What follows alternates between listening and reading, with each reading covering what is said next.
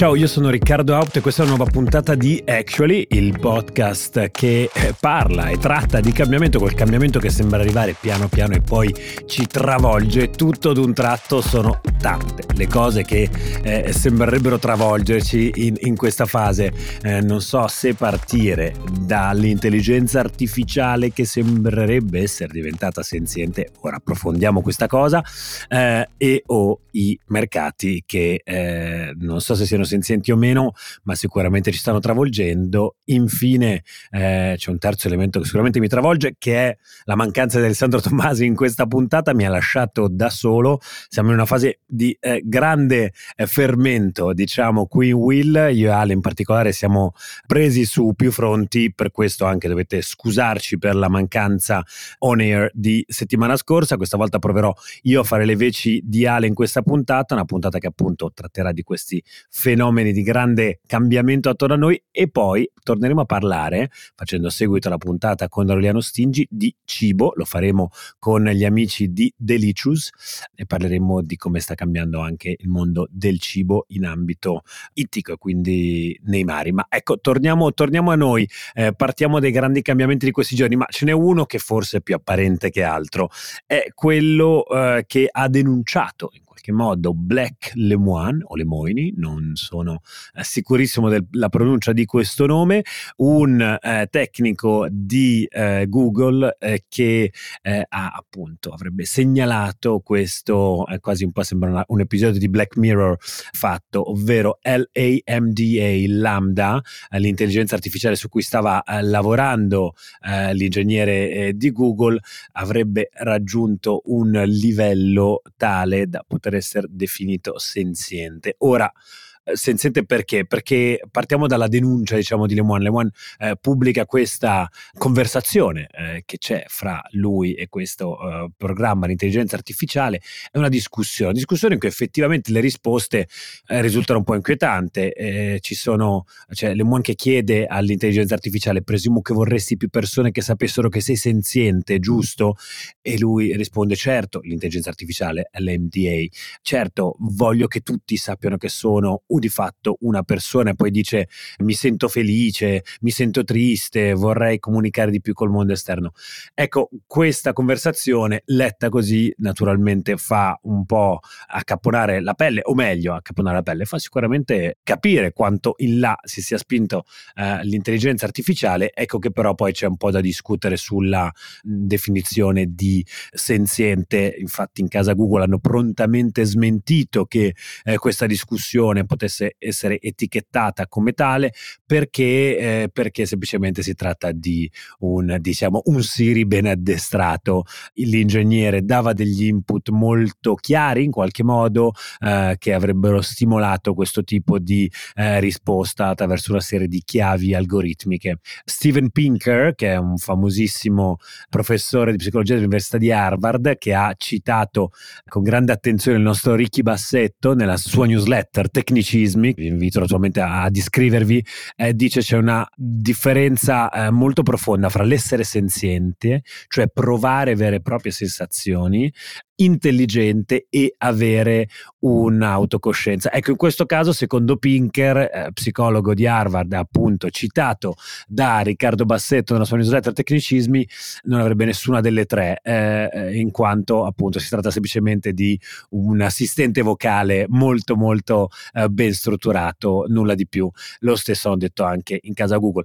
Sicuramente eh, tecnico come, come, discorso, secondo me quello che c'è da portare a casa è come al solito eh, non approcciare questi discorsi con la paura. Ancora una volta poi, secondo me, la stampa, stampa tradizionale e non in questi casi, eh, fa questi titoli sensazionalisti per generare eh, un sentimento di terrore, timore reverenziale nei confronti eh, della tecnologia che eh, va avanti. Ecco, diciamo che qua forse è più un'operazione da guardare con grande interesse. Eh, il timore, come al solito, per interpretare i cambiamenti è forse uno dei sentimenti meno utili, ecco, per provare a capire capire soprattutto fenomeni così complessi. Tanto quanto davvero, davvero complessa è la situazione in borsa.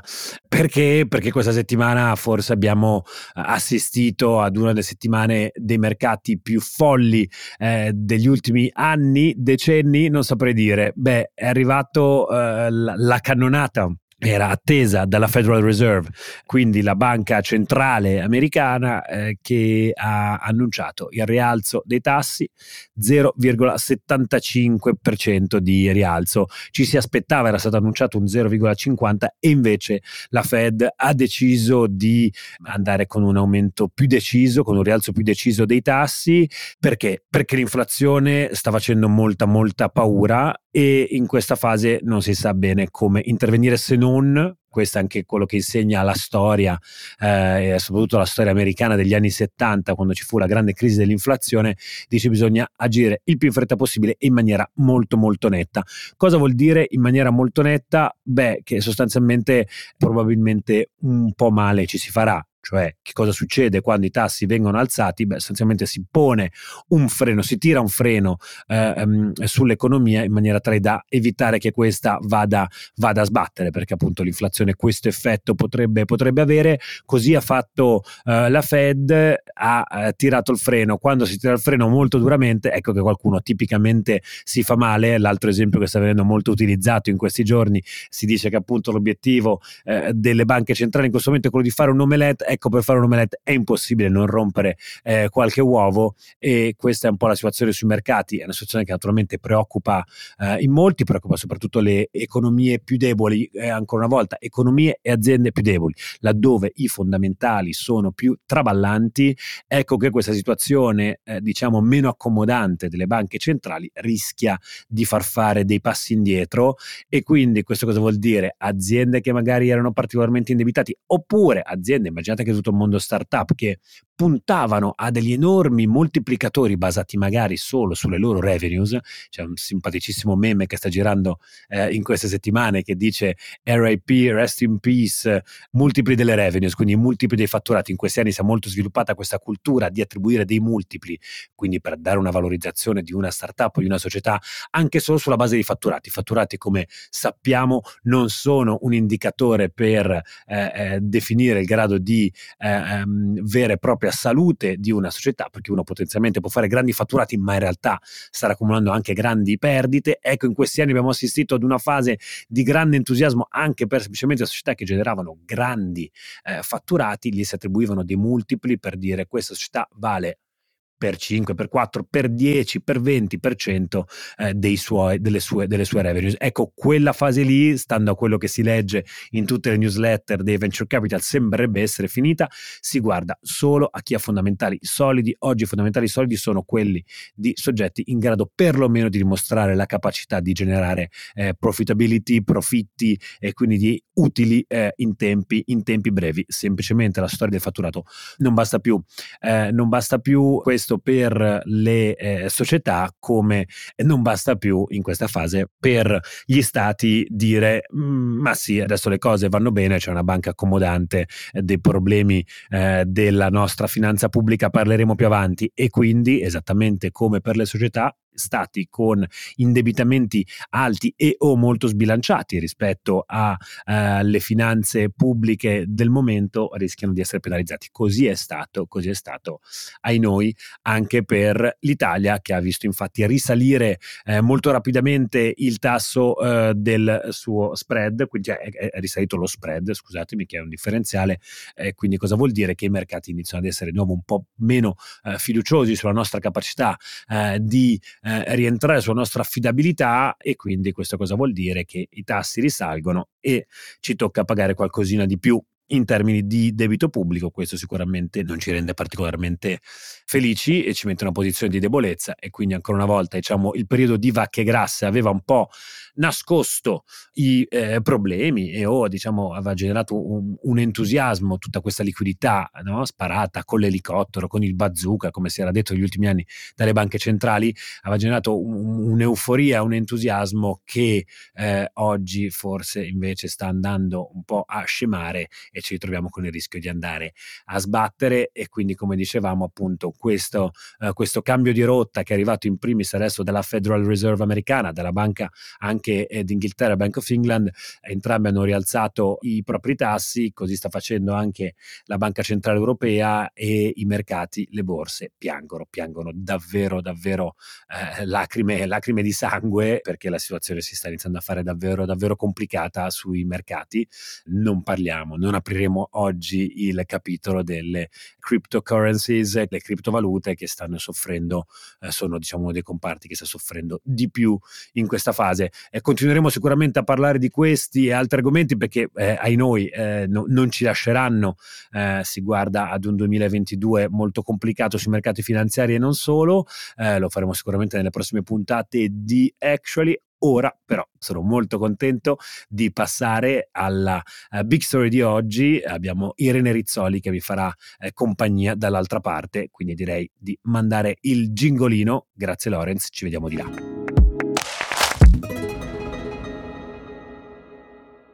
Eccoci, big story, big story, di oggi, continuiamo in questa, chiamiamola mini, miniserie che abbiamo eh, avviato qualche, qualche, puntata fa in cui parliamo eh, di cibo, eh, avevamo iniziato con, Aureliano Stingi, oggi invece abbiamo Irene Rizzoli, amministratore delegato di Delicious, ciao Irene. Ciao. Continuiamo appunto a parlare di cibo, chiaramente il tuo mondo è quello del mare, eh, quindi ci, ci, spostiamo un po' e guardiamo, guardiamo al mare. Eh, l'altra volta avevamo parlato del futuro, anche oggi naturalmente parleremo di, di, di futuro del cibo, eh, però eh, uno dei temi di cui forse mh, mhmm, si parla, ma mai troppo abbastanza, eh, o magari non nel modo giusto, è quello della sicurezza alimentare. C'è stata la giornata mondiale per la sicurezza eh, alimentare eh, delle Nazioni Unite e, e, si è tornato un po' a parlare di questo tema così delicato e soprattutto forse, ma confermami tu, avvertito sempre più dalle persone come un qualcosa di molto problematico. Voi dal vostro osservatorio cosa, cosa vedete? Sì, devo dire che mh, mm, questi, questi, anni di pandemia hanno sicuramente mh, mm, iniziato a farci vedere anche le cose da una prospettiva diversa e chiaramente il food che fa parte integrante appunto della nostra quotidianità eh, non poteva non essere toccato da queste dinamiche. E in realtà il processo, devo dire, era già iniziato. Noi avevamo avuto modo di leggere, di vedere un rapporto EFSA Eurobarometro, è un rapporto EFSA, condotto... spieghiamo a tutti quelli che ci ascoltano che sempre sono attenti ci dicono spiegate bene le cose, cos'è sì, l'EFSA? EFSA è l'autority europea eh, appunto per la sicurezza alimentare, eh, ha sede a Parma. Anche eh, lei a Parma, anche voi lei fate a Parma. acciughe, alici e quant'altro a e siete a Parma. Esatto, allora, quindi è stata diciamo una eh, conoscenza abbastanza fortunata, ecco il fatto di poter avere una vicinanza appunto all'autority alimentare. Era uscito uscito questo, questo studio nel, nell'aprile del 2019, uno studio anche molto importante perché ha condotto su 27.000 individui all'interno dei 28 Stati membri e la cosa che allora ci aveva stupito più, più di altre cose era stato appunto eh, che il 43% degli intervistati, quindi quasi la metà, era, affermava, era convinta che all'interno appunto dei, dei propri cibi eh, ci fossero sostanze nocive. Capisci bene che per un'azienda come Delicious che fa un prodotto prodotto alimentare che si freggia di fare prodotti alimentari puntando anche alla sua lubrità e al, diciamo, all'equilibrio nutrizionale dei propri prodotti era sicuramente un campanello d'allarme che non poteva non cadere inascoltato. Esatto. Tra l'altro tra i timori più diffusi del piatto, appunto secondo solo agli ormoni e agli antibiotici nella carne, c'erano i metalli e gli inquinanti nel pesce. Ovviamente, eh, come dicevo prima, eh, la cosa ci ha anche allarmato, ma non tanto per nessun tipo di eh, allerta, eh, ma proprio perché volevamo essere sicuri di, di, quello che potevamo garantire. E quindi abbiamo iniziato questo studio con l'Università degli Studi di Milano, che è iniziato intorno al 2020, tra il 2019 e il 2020, che um, è durato per più di due anni e che eh, appunto in occasione della giornata mondiale della sicurezza alimentare è stato presentato uno studio che garantisce la salubrità delle semiconserve delicious su diverse zone di pesca pesca e questo penso che sia un passaggio anche abbastanza importante, unico sicuramente nel suo genere e auspichiamo che possa diventare il punto di partenza per eh, tutto il nostro settore. Noi, tanto, tu hai parlato adesso di, di, di metalli e sostanze eh, nocive e quant'altro. Noi è capitato moltissimo di parlare eh, di, di, di, plastica. Naturalmente su Will è un, tema, un tema, che guardiamo come al solito, come ci piace sempre ripetere, eh, non con un approccio dogmatico, non esistono i dogmi in casa Will, ma solo tesi supportate dai dati. Sappiamo che insomma ci sono discussioni molto accese attorno al mondo della plastica, soprattutto la plastica nei mari e poi quello delle microplastiche, no? che sono diventate una delle parole. Tra l'altro, l'altro c'era un bellissimo grafico che ha pubblicato Bloomberg, se non mi sbaglio, che diceva dopo quella notizia che c'è stata in Olanda delle microplastiche trovate nel sangue eh, delle persone di questo questo spike incredibile delle ricerche eh, sulla parola microplastica, poi si è creato naturalmente con tantissima disinformazione eh, un, un, po' un'ondata di preoccupazione. Ecco, voi come, come vivete questo tema delle, delle microplastiche e, e, come anche ci si può muovere in qualche modo per, per, per contrastare questo fenomeno e forse anche poi la percezione di certo. questo fenomeno? Allora, eh, il tema delle plastiche è sicuramente per noi un tema molto importante. Pensa che c'è uno studio che dice che addirittura nel 2050, uno studio del 2016, nel 2050 a questi ritmi di consumo nel mare ci sarà più plastica che pesci. Quindi è chiaro che per noi che lavoriamo con il mare, che siamo a contatto con il mare tutti i giorni, è un, un problema, una dinamica da non sottovalutare. E noi eh, abbiamo preso un impegno molto serio, eh, è scritto in un documento che si chiama Report di sostenibilità, dove abbiamo deciso consapevolmente di eh, eliminare entro il 2023 la plastica dai, dai nostri imballi primari. Questo non perché vogliamo demonizzare la plastica, assolutamente, eh, siamo assolutamente convinti che in determinati settori merceologici sia veramente impossibile al momento eh, sostituire la plastica, pensiamo anche al, al, biomedicale, quindi ci sono alcuni settori dove mh, in questo momento sarebbe problematico, ci sono altri settori come le conserve ittiche, nella fattispecie le alici, dove non serve consumare alici in plastica, non serve perché si conservano perfettamente in vetro o in alluminio, che sono comunque materiali riciclabili e riciclabili più volte. Il tema delle microplastiche è un tema eh, che non va sottovalutato, non tanto per la pericolosità della plastica, eh, perché eh, ahimè eh, noi ingeriamo inconsapevolmente um, circa una quantità di... Ecco, quindi non è la plastica in sé no. nella pancia che di per sé è la cosa che ci fa, ci fa più paura. No, in realtà il, il, problema della plastica è di quello che trattiene all'interno, quindi la plastica quando, quando finisce in mare eh, si frantuma e si frantuma in pezzi ovviamente per motivi chimici e fisici, la salsedine, le onde onde, eccetera, si frantuma in pezzi sempre più piccoli. Questi pezzi di plastica possono assorbire sostanze inquinanti e eh, mangiate dai pesci possono essere poi eh, ingerite dall'uomo. È questo che diventa veramente problematico, cioè il, l'assunzione di determinati o metalli pesanti o inquinanti o FAS, eh, di cui adesso si parla molto, e questo può diventare problematico. Senti, eh, ti, ti, ti, riporto a un altro tema che abbiamo, abbiamo toccato molto molto da vicino. No? L'anno scorso eh, l'avrai visto anche tu, c'è stato naturalmente, doc- naturalmente, c'è stato questo documentario. Nessuno si avrebbe mai aspettato che avrebbe avuto la eco che ha avuto. Eh, si ispira, sì, noi ne abbiamo, ne abbiamo parlato, abbiamo guardato con grande interesse un documentario forse anche fondamentale sotto certi aspetti, da certi altri punti di vista magari discutibile. Noi abbiamo provato a, a, a discuterne qui su Will un bellissimo video di Silvia Lazzaris che invito tutti ad andare a vedere, che è andato molto bene, eh, ma sotto si era scatenata una polarizzazione incredibile, no? Chi ci accusava di un male, chi ci accusava accusava di tutt'altro male, quasi eh, ehm, un contraltare rispetto a quello. Al centro però di questo, di questo tema, uno dei temi diciamo, sollevati da Sispirsi è quello delle certificazioni.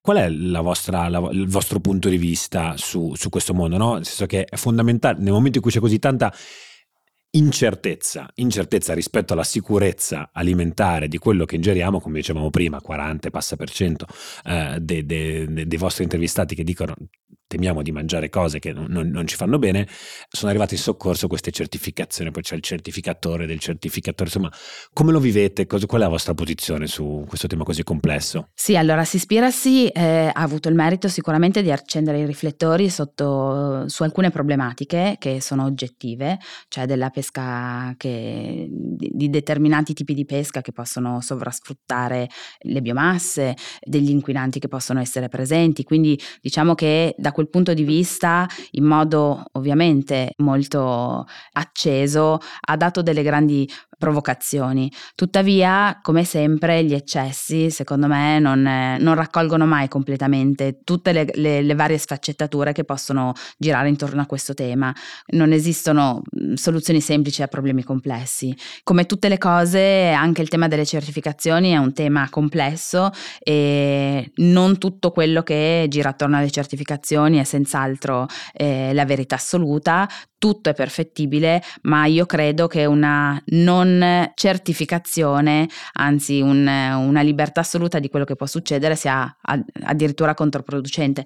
Diciamo che ci sono più o meno 3 miliardi e mezzo di persone che vivono e hanno sostentamento con il mare, quindi non possiamo pensare che questi 3 miliardi e mezzo di persone da un momento all'altro eh, smettano di lavorare perché stiamo impoverendo il mare, quindi non non dobbiamo mangiare più pesce, ecco, non è questo credo l'obiettivo.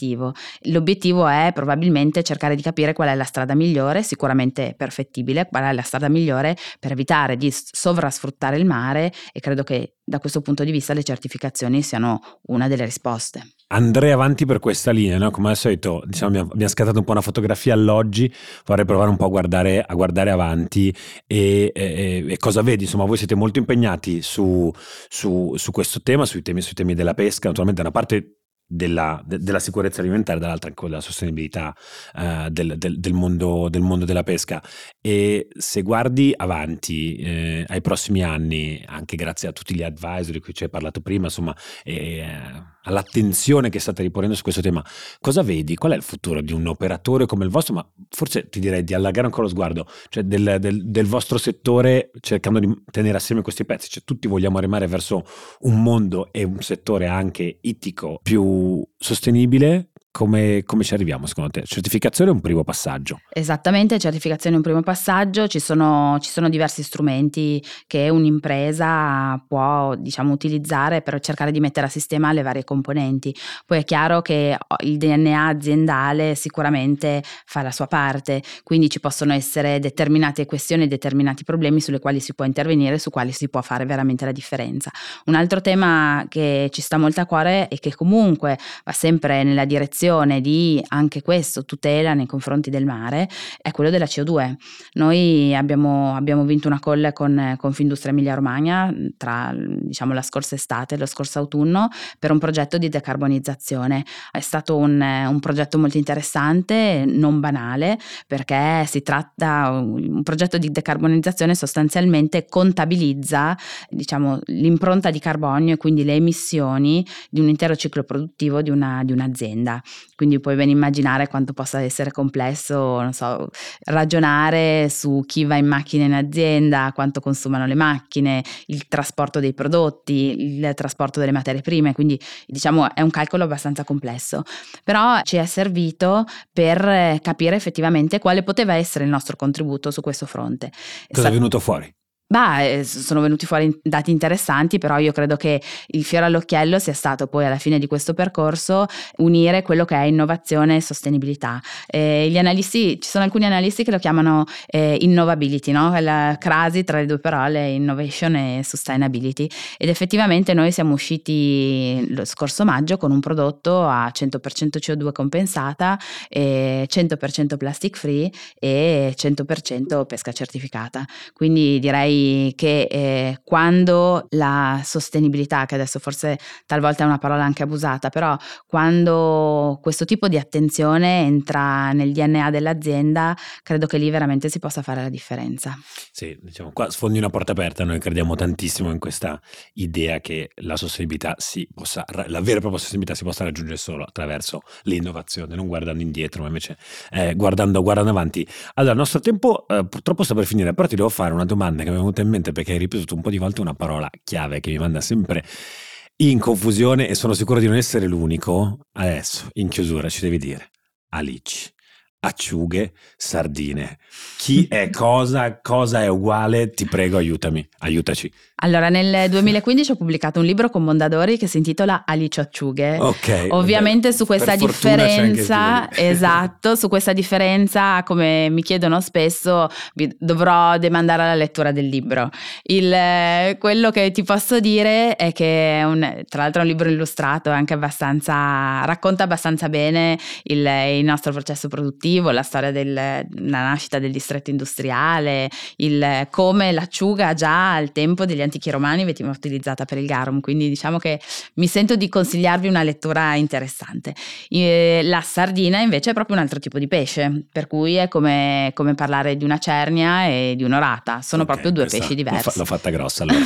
e vabbè, no, grazie mille. Allo stesso tempo non posso che rispondere dicendo, non so se tu sappia cos'è la politica Netflix, è un libro che abbiamo scritto eh, noi di Will e in cui in realtà naturalmente si ricollega a quello che dicevamo noi, c'è un capitolo tutto dedicato al fenomeno si ispirasi e al dibattito sociale e politico eh, che si è sviluppato attorno adesso, anzi adesso te lo regalo questo libro. E... Ce lo scambieremo allora, certo. sarà molto piacevole. Grazie mille per essere eh, venuta a trovarci, un saluto a tutti e a tutte, ci vediamo alla prossima puntata di Actually. Grazie.